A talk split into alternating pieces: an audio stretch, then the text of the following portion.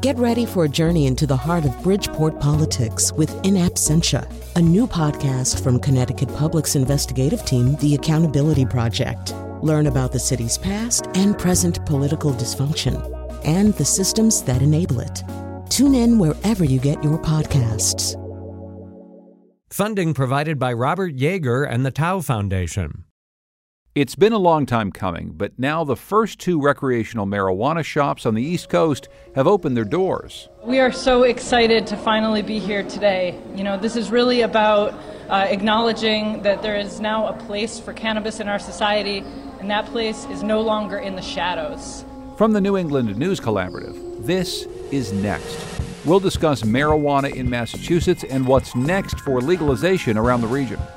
Also, after explosions in the Merrimack Valley, we'll explore safety and our gas infrastructure. The potential for these types of situations is much greater in the wintertime when there's a frost cap, when all the gas is on. Plus, how affordable is your electricity? Your rates may be high, but what about your bills?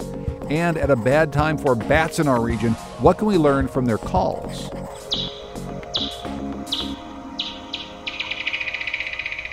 It's Next.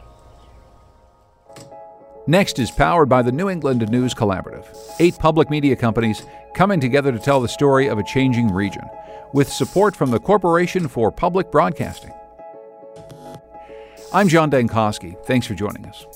On Tuesday, November twentieth, more than two years after a referendum to legalize marijuana, two recreational marijuana shops opened in the state of Massachusetts.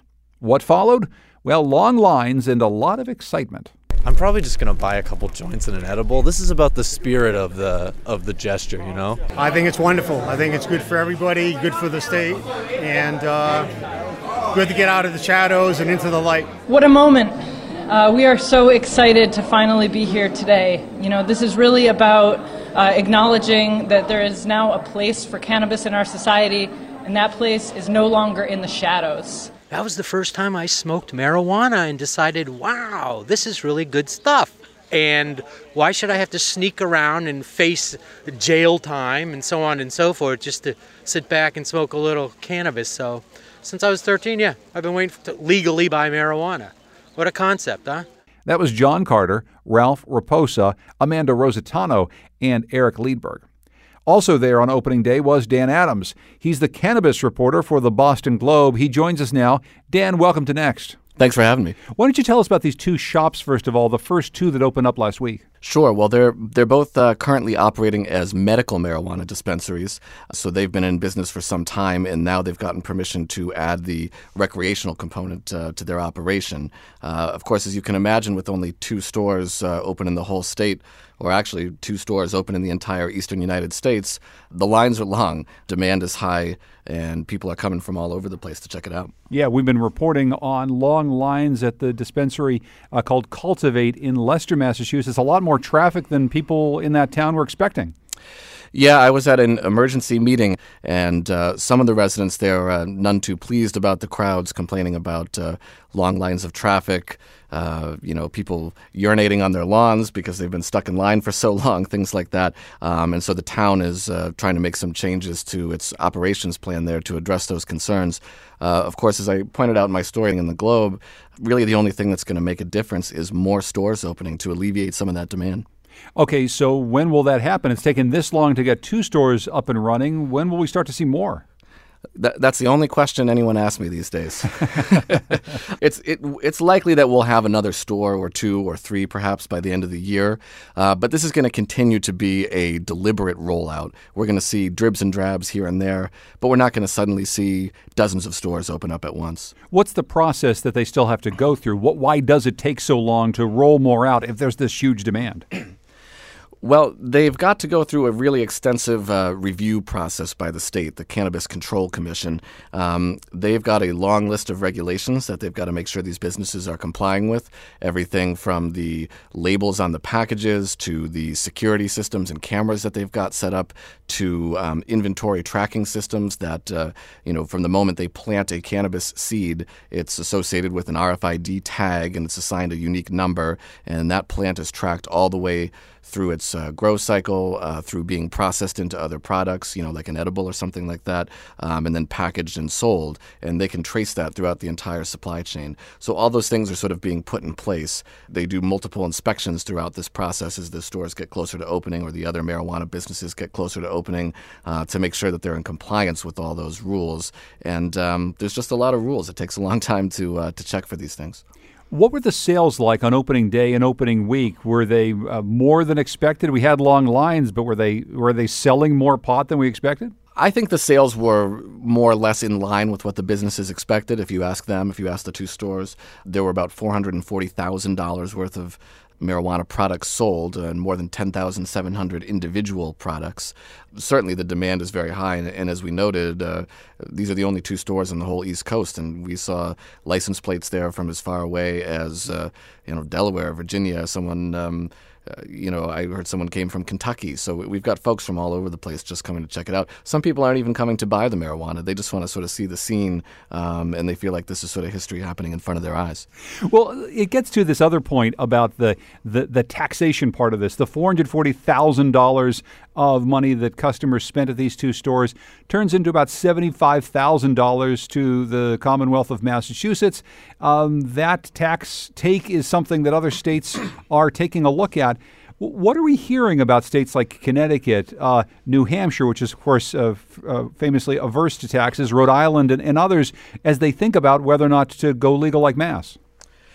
Yeah, I think Massachusetts and the advent of legal marijuana sales here is absolutely driving the conversation in surrounding states. I would say in particular, actually, New York. Um, and these states are thinking to themselves, many officials there are thinking to themselves, well, we've got our residents crossing the border into Massachusetts, spending their dollars there, um, putting money into Massachusetts's uh, tax coffers, and you know, why not get a slice of that for ourselves? Certainly not everybody agrees with that, but um, I, you know, you see the conversation happening right now in Vermont, for example. Vermont has uh, what I call legalization light. In other words, they've made it legal to possess and use and buy marijuana, but not to sell marijuana. There's no system of regulated sales there.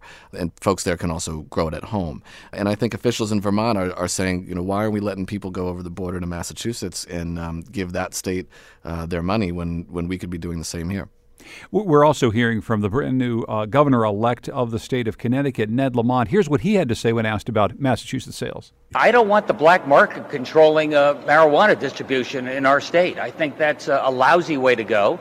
You know, Canada, Massachusetts, others are doing it. That's going to lead to some uh, enforcement things. Uh, in the meantime, we enforce uh, Connecticut laws. And we heard from at least one buyer, Charles LaBelle from Coventry, Connecticut. He was waiting in line to buy recreational marijuana in Massachusetts this past week. Ned Lamont, um, the new governor in Connecticut, is talking about he, he very much supports legalization in Connecticut for recreational purpose, and as a tax Uh, income thing. It's, it's, I mean, Massachusetts just opened up the new casino, so Connecticut's got to do something to compete. It's really interesting, Dan, because uh, Massachusetts and Connecticut have been fighting over the opening of this brand new casino in Springfield, Massachusetts. Connecticut trying to build something to maybe forestall some of the people who will be driving north to go to that. Do, do you see a change maybe happening in Connecticut where they don't want people going north to buy legal pot? It's certainly possible, and uh, like you said, the new governor there is very supportive of legalization, or the incoming governor, I should say. And, you know, I think that th- they're definitely just going to keep looking to Massachusetts and and, try- and potentially trying to outdo us here. The, you know, the problem in, in Connecticut, though, is that there's no ballot initiative process. Unlike in Massachusetts, where people were able to sort of force a vote on this issue, Connecticut is going to have to do this in its legislature. And I don't know that there is a complete agreement within the legislature about doing this yet.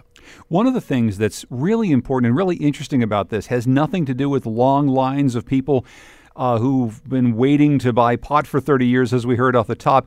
But it has to do with some of the criminal justice implications of, of this legalization, something you've been following very closely.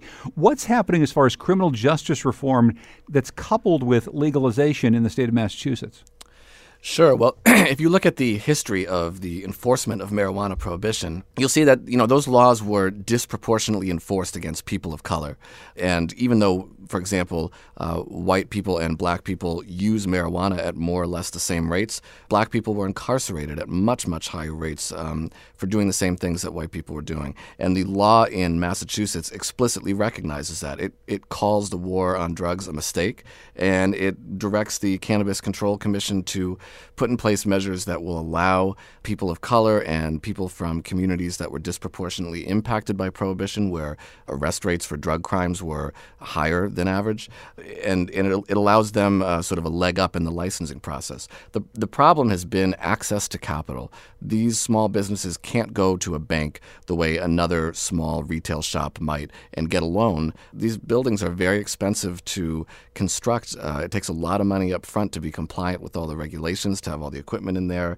It's uh, especially expensive to grow it if you want to have uh, you know, the air conditioning systems and lighting systems that are required to do it well.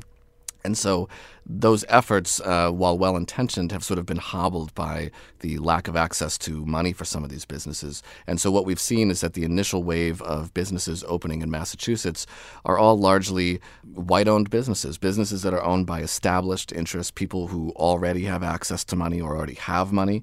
And that's something that's really concerning to advocates, and it's something that they're looking closely at and trying to devise potential solutions to. And let's just be clear, they can't go and get a loan because even though Massachusetts is legal and it's taxed now under state law, it's still a federal controlled substance. It's really hard to go to a bank and say, I need a couple million dollars to buy a new marijuana processing plant.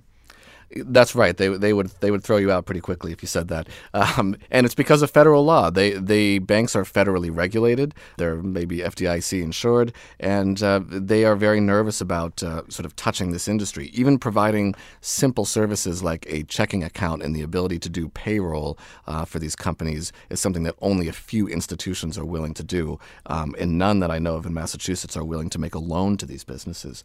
And so again, that's that's really holding back some of the efforts at getting disenfranchised folks into the industry.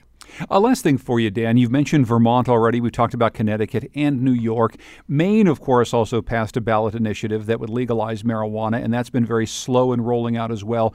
And then, of course, Canada, the entire country, is is legalizing marijuana as we speak. What do we see as the future, the next year or three in the Northeast, as we go beyond just a few pot shops in a few little Massachusetts towns to something that's much, much bigger? I mean, what are you looking at as far as trends? The trend of public opinion is extremely clear, and it has been for a long time, which is that public support among voters for marijuana legalization is growing. Uh, support for medical marijuana is well into the ninety percent range, I think ninety-four percent the last poll I saw. Support for legalizing adult use or recreational marijuana is somewhere in the sixty-six, sixty-seven percent range, something like that. And What's what's interesting has been the the slow realization of the political establishment that that is the case. They they have not necessarily been very responsive to voters, and that's why we've seen most of the states that have legalized marijuana have done so through a citizens' ballot initiative, not by the action of the legislature. Vermont is the only state um, that did this uh, through legislation. But I, I think that a new generation of political leaders is is now coming to the forefront, and I think that uh, as that turnover happens slowly and inevitably, we will see more and more states move in the direction of regulated marijuana sales. Dan Adams is the cannabis reporter for the Boston Globe, and we'll have links to more of his reporting at next new england dot org. Dan, as always, great to talk with you. Thanks so much. Thanks for having me. Those lines for weed in Massachusetts, well, they're not the only people anxious to get in on a previously illicit activity.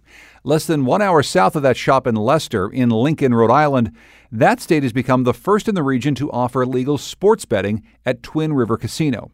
John Bender of the Public Radio was there. This makes Rhode Island the only state in New England to offer legal sports betting, and fans were lined up on opening day to try the first above-board operation in the region. Dan DeLuz of Seekonk says he's been waiting years for legal sports betting. At least you have a chance to win money, you know what I mean? As opposed to uh, casino gambling and all that other stuff, forget it. You have a fifty-fifty shot. Anything else, forget it. You might as well throw your money on the ground.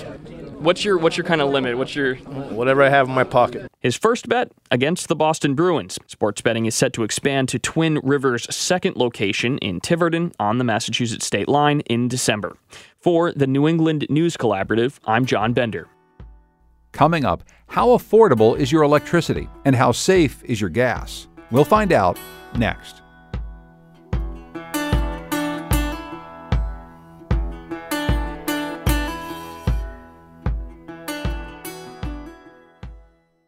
Next is made possible in part by our founding supporters who believe in the power of collaborative news coverage, including the Common Sense Fund, supporting the New England News Collaborative in its coverage of climate change and global warming.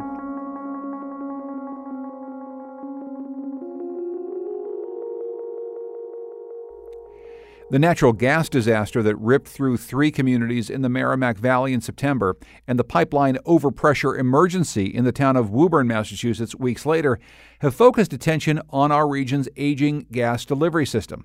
It's one of the oldest in the nation. Massachusetts Department of Public Utilities has ordered an independent examination of that state's entire gas distribution infrastructure. Now, keeping those pipelines operating safely is the job of utilities and union workers who detect and repair leaks. But since this summer, there's been additional stress on the system. National Grid, the largest utility in Massachusetts, has locked out more than one thousand union gas workers over a contract dispute. W B U R's Bruce Gellerman spent a day with one of the company's veteran gas pipeline workers, who's also a union official, and he has our story. We're entering the season when the twenty-one thousand miles of gas pipelines that crisscross the Commonwealth are most vulnerable to leaks that can lead to disaster. The potential for these types of situations is much greater in the wintertime when there's a frost cap, when all the gas is on. John Bonaparte has worked for Massachusetts gas utilities for more than three decades. He's also president of one of the unions whose one thousand two hundred fifty workers have been locked out by National Grid. The company replaced them with managers and contract workers, all certified to work on gas pipes. National Grid says its policies and safety procedures exceed federal and state standards, but after the Woburn overpressure problem in October, the Department of Public Utilities imposed a moratorium on National Grid's new work, pending a review of the company's safety practices. You're talking about situations that are literally sometimes life-threatening, so you have to think on your feet. And I'm going to walk you through a couple of these today, because I don't think a lot of people know the things we face in the field. This is Broadway and Silver Street in Malden. This area has some of the oldest gas lines in the country. This is the first house I evacuated as a gas technician, probably almost thirty years ago now.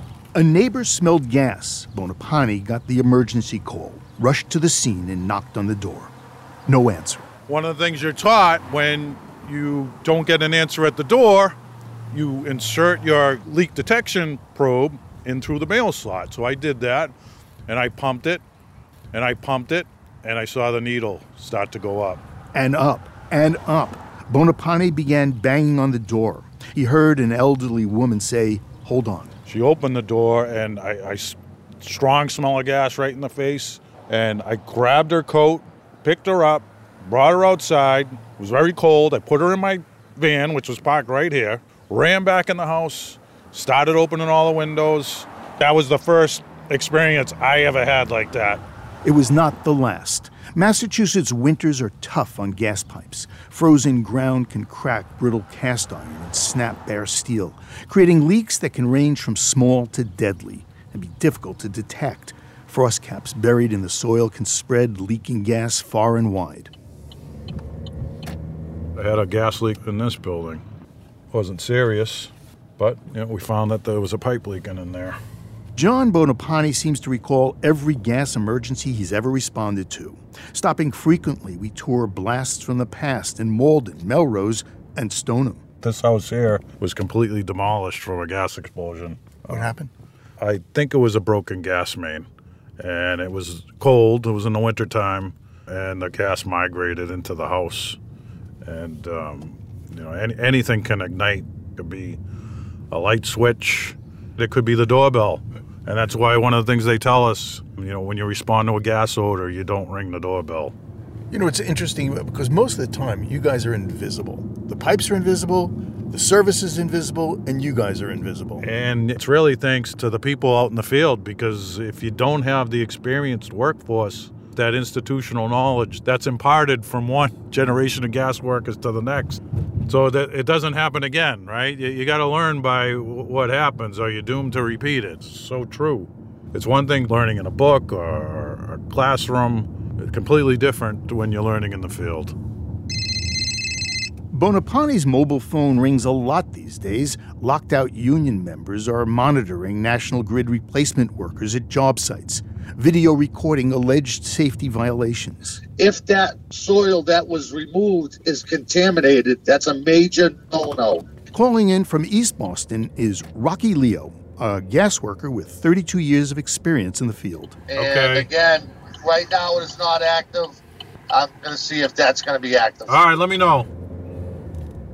Every person that does what I do, for as long as I do, has their own stories where a real serious incident was prevented. Every person. For example, Rocky Leo. The main was down eleven feet deep. There was sixty pounds blowing. Leo tells the story of a near disaster in Maplewood Square in Malden. He was working for Keyspan on a broken high-pressure gas main. I had to get into a hole that was three foot in diameter, and there was a crew above watching. But at that depth, they had no way of pulling me out of the hole if it ignited. That was about a dozen years ago, just before British-based National Grid bought Keyspan, creating the largest utility in New England. And at the time, the company did not have any safety harnesses or tripods. We actually had to wrap a street chain around me, is a chain that we lift steel plates with. National Grid stresses safety is job one, and they have state-of-the-art technology. I think National Grid will say, look, these are times past, you know, and we are really much better now. We are a bigger, better company. Well, in some respects, things are better. Certain types of protection, like a fire suit, breathing apparatus. John Bonaparte's acknowledgement that safety has improved with National Grid is a small but meaningful sign in a dispute where finding common ground has been nearly impossible.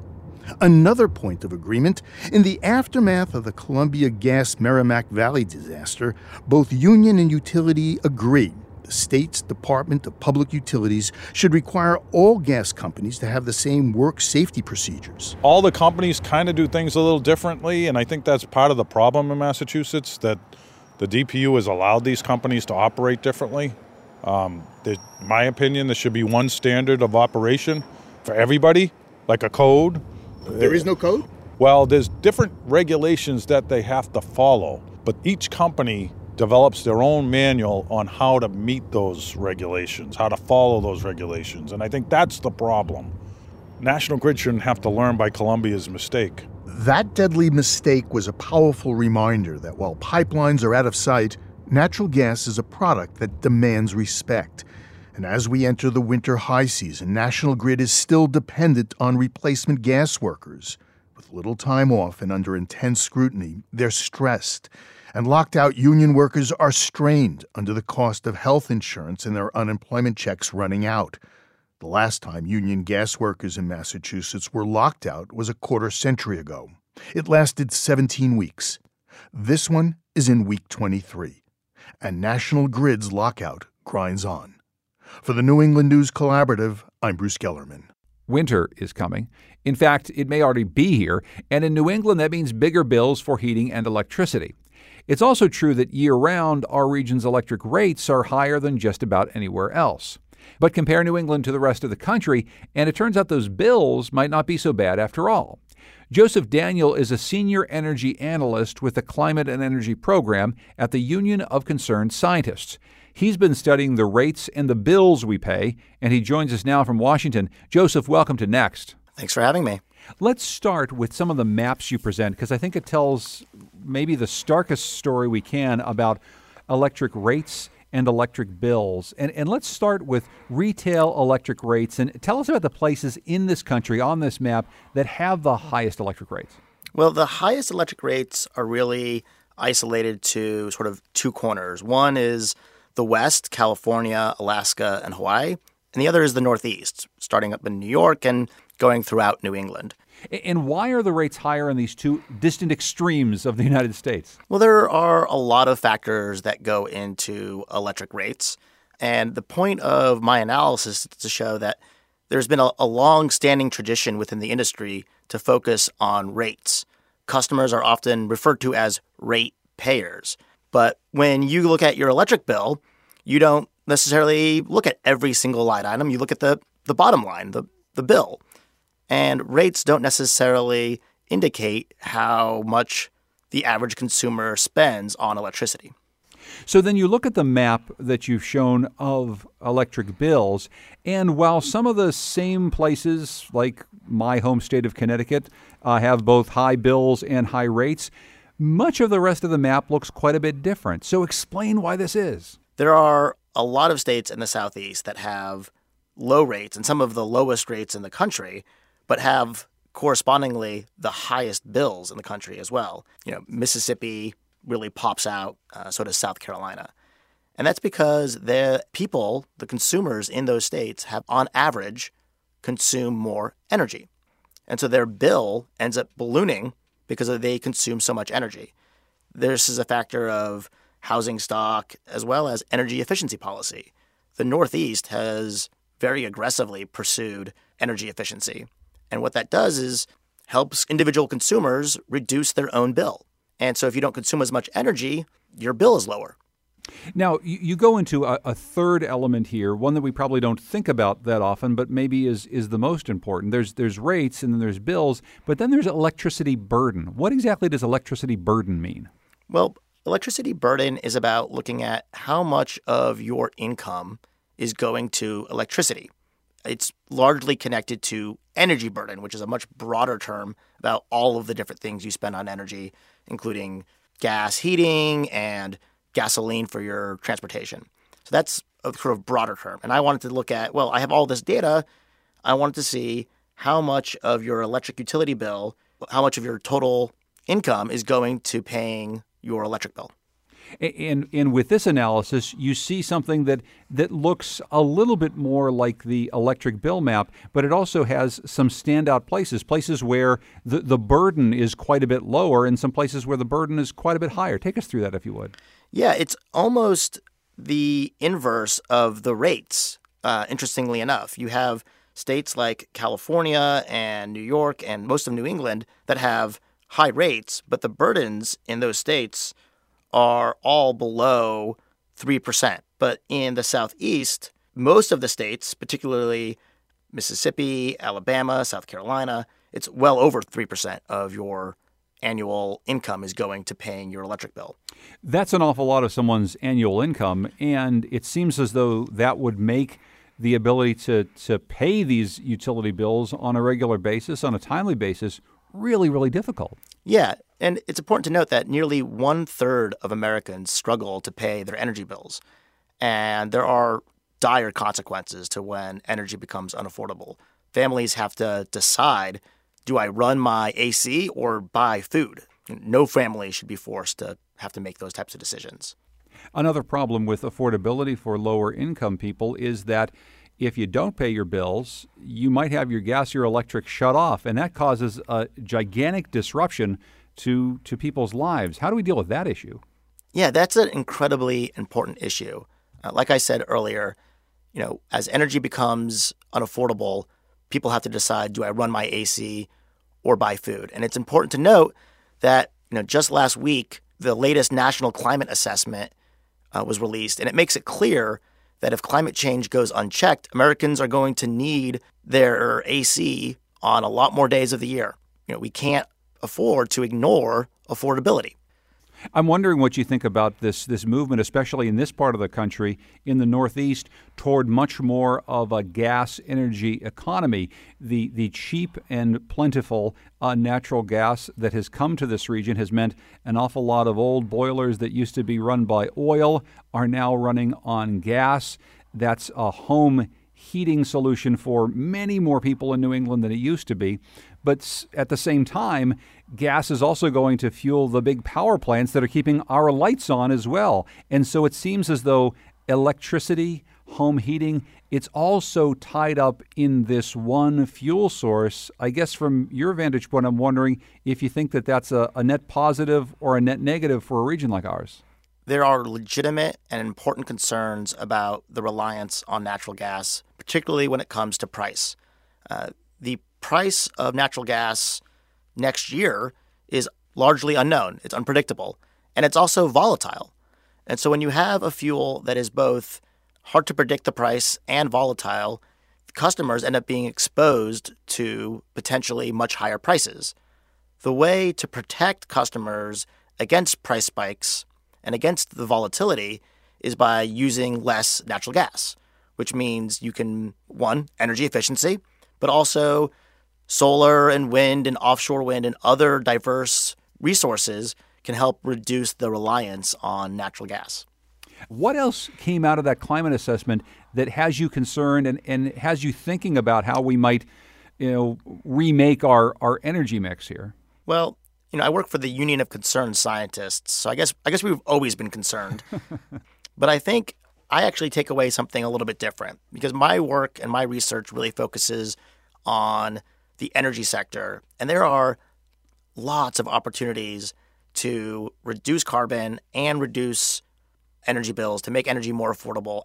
You know, I, I'm thinking about a recent Indiana utility that found that, you know, the, the faster it retired its coal plants and replaced those coal plants with solar and storage, that the more savings they could deliver to customers. And that that finding was, you know, very similar to the one that we found in um, Illinois in a report called Soot to Solar that found, hey, turning off these coal plants and replacing them with energy efficiency, solar, and storage will save customers money. And there's a lot of old, dirty, expensive power still being produced. And the faster we can get rid of that and replace it with clean energy, we can get back on the right path to a lower carbon economy that produces affordable energy.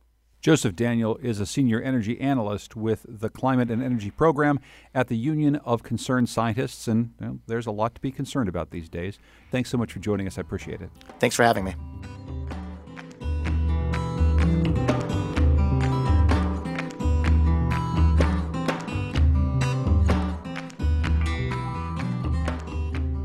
Since we've been talking about this new climate change report, maybe we can bring you some good news. Well, it's not great news because it involves a much maligned invasive plant called Phragmites.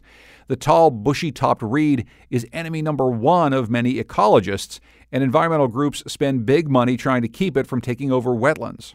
But emerging research shows that Phragmites might have a shot at redemption, and it concerns the plant's complicated role in climate change. W B U R's Barbara Moran has our story. Oh, this is serious Phragmites.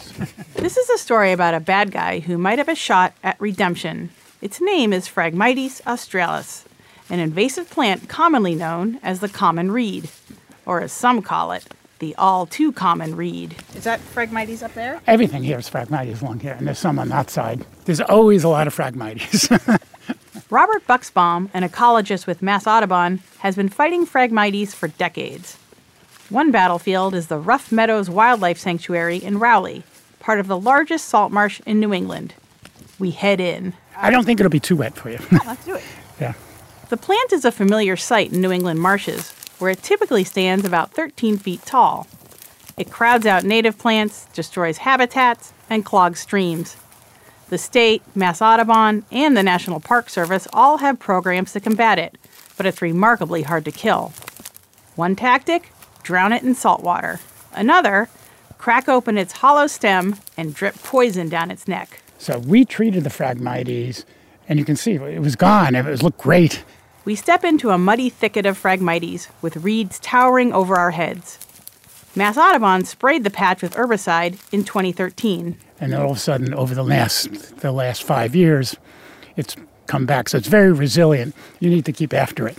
Phragmites is a formidable foe because of its tall plants, dense stands, and deep roots. But these same traits can offer surprising benefits for climate change. Right now, there's too much carbon dioxide in the air. We need to pull it out and put it somewhere. Phragmites can store a lot of carbon in the soil when it dies. even more than native plants, according to a recent study. And there's another plus. Its dense growth can help build up marshes against sea level rise. So while many scientists remain dead set against the common reed, some are looking at this old enemy in a new way. Yeah, we try to knock it back every yeah. once in a while, yeah. but it takes wow. a lot of time and effort and money. And Nancy Powell is a biologist at the Parker River National Wildlife Refuge on Plum Island. She was one of about thirty or forty marsh experts who gathered at the Plum Island Ecological Research Site last month to drink beer, eat pizza, and talk about wetlands. And some of these conversations now include Phragmite's role in climate change. You know, because it's such a robust grower, um, it does make a lot of biomass, and some of that gets turned into peat. It's sequestering, it's taking carbon out of the air and putting in the roots. Powell says the trade-offs are complicated. Phragmites gives off methane, a potent greenhouse gas, and the plant only stores carbon permanently when it decomposes into peat, and the peat is left alone. Powell says that keeping marshes healthy and diverse is her priority, for now anyway. So she'll keep on fighting, or treating frag, as she calls it, where she can. But other ecologists may decide differently. In the mid-Atlantic, where they are losing a lot of the marshes really quickly, there is discussions about uh, whether or not they should be treating frag, um, because it is one of the few plants that is keeping up with sea level rise. Um, and they had a very aggressive treatment plan down there. No scientist I spoke to could imagine actually planting Phragmites. But where the invader has already won, or has overtaken a mudflat or brownfield, some think maybe they should just leave it alone. Smithsonian ecologist Ian Davidson, who wrote a recent paper on carbon storage in invasive plants, says context matters. So there's a fairly universal agreement that we should try and reduce and prevent invasions as much as we can. But there's also the world that we have right now where they already are in certain systems. You know, this is one factor that should be considered among many. Back on the marsh, Mass Audubon's Buxbaum said he bears the invader no ill will, but he doesn't want to use it to fight climate change. You know, to me, there's other ways to handle it. You know, should we be depending on an invasive species, which causes a, a degradation of the habitat to make up for our foibles of, uh, of uh, emitting too much carbon into the atmosphere? Is that the right approach to take, or should we be doing something to reduce our carbon? But reducing our carbon footprint quickly enough to avoid the worst consequences of climate change won't be easy. And it may mean accepting some of our old enemies. For the New England News Collaborative, I'm Barbara Moran. Coming up, what we can learn from the call of the bat. It's next.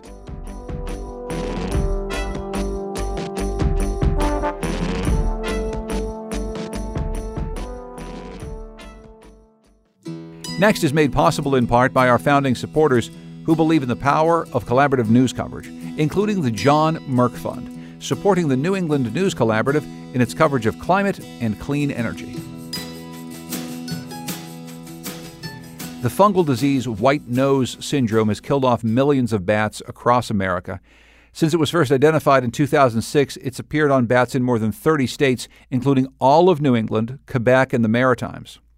Now, as Connecticut Public Radio's Patrick Scahill reports, scientists are trying to learn more about the impact of this devastating disease by listening to the calls of the bats left behind. If a bat flies in a forest and no one's around to hear it, does it make a sound? Well, not a sound our ears can hear.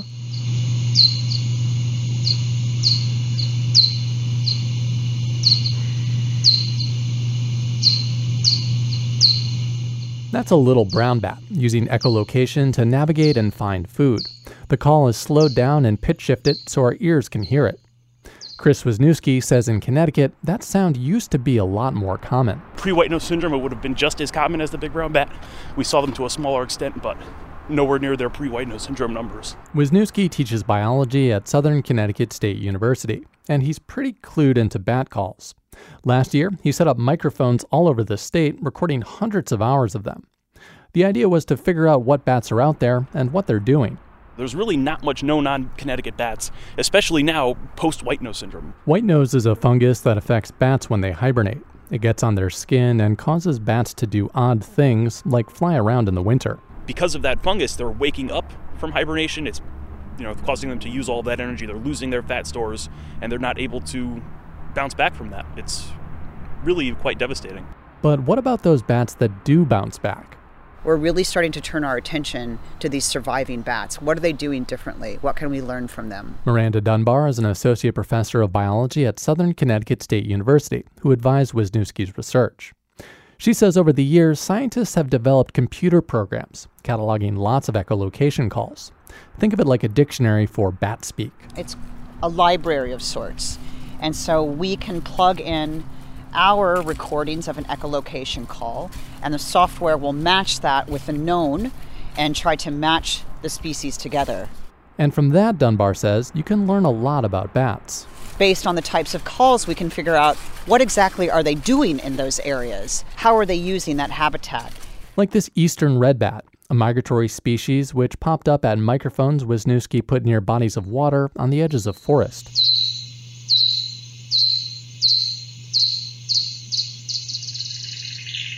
Or this big brown bat, recorded feeding at Indian Well State Park in Shelton. It was by far the bat Wisniewski recorded the most.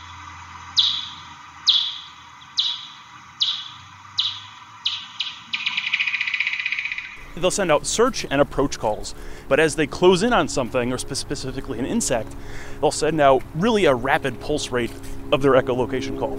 It's really, really rapid pulses. It almost kind of sounds like a brrrr. As he recorded around the state, Wisniewski says getting lots of big brown bats confirmed other surveys in the region, and hints that big brown bats, with their larger fat reserves, appear to be better at shaking off white-nose. And now that the little brown bats are essentially gone, Wisniewski says his research raises another question. Are other species moving in and utilizing these ecological niches once held by that species? So are the big brown bats now moving into habitat types and taking over the role, ecological role, of the little brown bat and other species that are much less common post-white-nose syndrome? Dunbar says learning more about those survivors is the next step for bat research. We spend so much time talking about those that have died, but there are a few species and a few individuals that are surviving this disease. They must be doing something special. They must have something special that allows them to do this. And while she isn't optimistic white-nose syndrome will be cured anytime soon, she's hopeful bat acoustic data will continue to unlock more secrets about the bats weathering white-nose. For the New England News Collaborative, I'm Patrick Scahill in Hartford.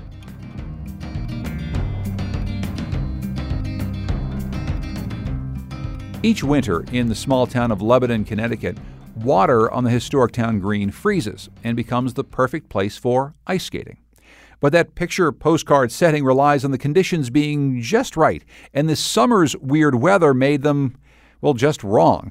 So as Connecticut Public Radio's Tucker Ives reports, the town needed to come up with a solution, and they brought in some hungry helpers.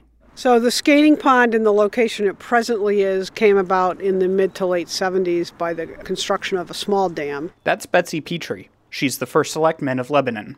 And the green used to be called the Five Mile Swamp in the seventeen hundreds. So it makes sense because all the water does collect in this general low spot of the green and does create a very nice location for a skating pond for people to use. In the summertime, that section of the green serves a different purpose. Normally we, we do hay on the green. Uh, this year, uh, with the amount of water, rain, and uh, and humidity in the in the summer, we couldn't get hay mowed or dry. Jason Nowasad is a farmer and serves the town in various capacities.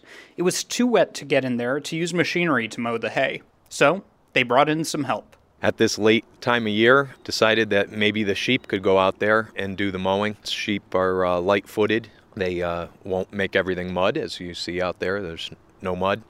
And at the same time as they're out there mowing, they're fertilizing. For more than a week, this herd of roughly twenty sheep mowed the hay to get it ready for ice skaters, and the town of Lebanon got to experience what the green may have looked like in previous centuries. You know, just an innovative way to try to accomplish something in, you know, two thousand eighteen that probably hasn't been done for fifty or sixty years. I mean, I don't think there's been any sheep legitimately out there in my entire time living here, and I've been here over fifty. Now that their job is done, a dam will go up to help collect water. The temporary town workers are back to their day jobs, grazing quietly a few hundred feet away at their home farm. For the New England News Collaborative, I'm Tucker Ives in Lebanon, Connecticut. Using sheep to mow the lawn isn't typical today across New England, but they were once just about everywhere here. Thomas Wessels is a terrestrial ecologist and professor emeritus at Antioch University in New England, and he's an expert on the history of what he calls sheep fever. It's uh, something that happened in central New England. So it didn't really happen in southern New England, down in Connecticut, Rhode Island, or sort of the southern tier of Massachusetts. But it did very much impact um, northern and western Massachusetts, the bulk of Vermont, the bulk of New Hampshire, and the southwestern quarter of Maine. And it's been compared to a religious fanaticism, this thing called sheep fever, because in that region, it was the first large sort of market farming opportunity for farmers, and people went bonkers about it. And there were three things that, that sparked sheep fever in central New England. The first was Napoleon going to war against uh, Spain in eighteen oh six. And it might sound odd that a war in Europe is going to have big impacts over here in New England, but the Spanish had developed a special breed of sheep called the Merino. And the Merino not only made a very ample fleece, but it made wool that made woolen textiles that were not scratchy at all, like smart wool. Uh, if anyone has smart wool clothing, that's made out of Merino wool. So the Spanish were very smart. They liberally exported the wool, but they had an embargo on the sheep itself. They did not want anyone to get a hold of that sheep and become a competitor with them. And uh, with the war with Napoleon, they're having trouble enforcing that embargo. And in eighteen ten, uh, the U S ambassador to Portugal was a Vermonter named William Jarvis. And because of that war, he is able to smuggle uh, four thousand Merino sheep out of Spain through Portugal to be brought back to his Wethersfield, Vermont farm. And that was the start of the sparking of sheep fever, which basically transformed central New England into one of the wool-growing regions and textile-producing regions of the world. And to give an idea how dramatic the changes are with sheep fever, in eighteen ten, about twenty percent of um, central New England was open agricultural land, but still eighty percent forested. But in the next uh, three or four decades, those uh, four thousand Merino sheep swelled to about six million. And in that period of a little over three decades, New England became, pretty much central New England became, again, about eighty percent deforested below two thousand feet. So something like sixty percent of all of central New England was clear-cut to make way for sheep. And all the walls up, yeah, the stone fences we see up in central New England, except for the estate walls, which came in later, back in the later nineteenth century and early twentieth century. All the woodland stone walls we see in, in central New England were built in basically three decades. And uh, it's estimated it's over one hundred twenty-five thousand miles of those woodland stone fences built during the sheep fever craze, enough that if we lined it up, it'd wrap the equator five times, uh, stretch more than halfway to the moon. And I've calculated uh, it would Uh, be six times as massive if we piled it all, of all the pyramids in Egypt. And it was all done about three decades. So if um, central New England were on the Mediterranean, I have no doubt that these uh, central New England uh, woodland stone fences would be the eighth wonder of the world. But they're not. It's just an intriguing part of the history of that, that portion of New England. It's a fascinating history, but but I should ask, if it was a sheep fever craze, was it a, a sheep fever bubble? I mean, when did it burst? It did. It burst in the middle eighteen forties because these farms were heavily overgrazed. They had really severe erosion. For example, I think uh, out at the mouth of the Connecticut River, because of all the silt coming down from erosion of these central New England pastures, piers for shipping had to be built out a half mile further into Long Island Sound. So with the decreasing productivity of the farms, and then uh, first the Erie Canal and then rail opening up the Ohio Valley, um, and also changes with uh, textiles along with the cotton gin and things like that, and cotton coming on, it suffered a huge bust, which began in the middle eighteen forties. And I think like in Vermont and very western Massachusetts, those areas lost like one half their human population between eighteen forty-five and eighteen fifty-five as farmers just turned their backs on their New England farms and headed out to those stone-free, rich soils out in Ohio. Thomas Wessels is a terrestrial ecologist and professor emeritus at Antioch University New England. You can find our show wherever you get your podcasts. If you like what you hear, go on iTunes and rate us and review us. It really helps. You can also follow Next on Facebook and Twitter at Next New England. Next is produced by Lily Tyson. The executive producer is Katie Tolarski. Our digital producer is Carlos Mejia. We had help this week from Mike Toda. Our theme music is by composer Todd Merrill. You can hear more of his music at todd merrill dot com. Also thanks to Goodnight Blue Moon for their song, New England.